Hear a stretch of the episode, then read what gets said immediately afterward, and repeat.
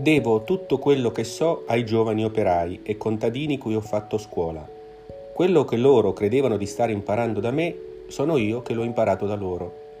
Io ho insegnato loro soltanto a esprimersi, mentre loro mi hanno insegnato a vivere.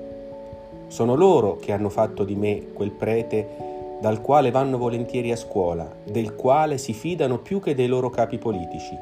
Io non ero così e perciò non potrò mai dimenticare quel che ho avuto da loro.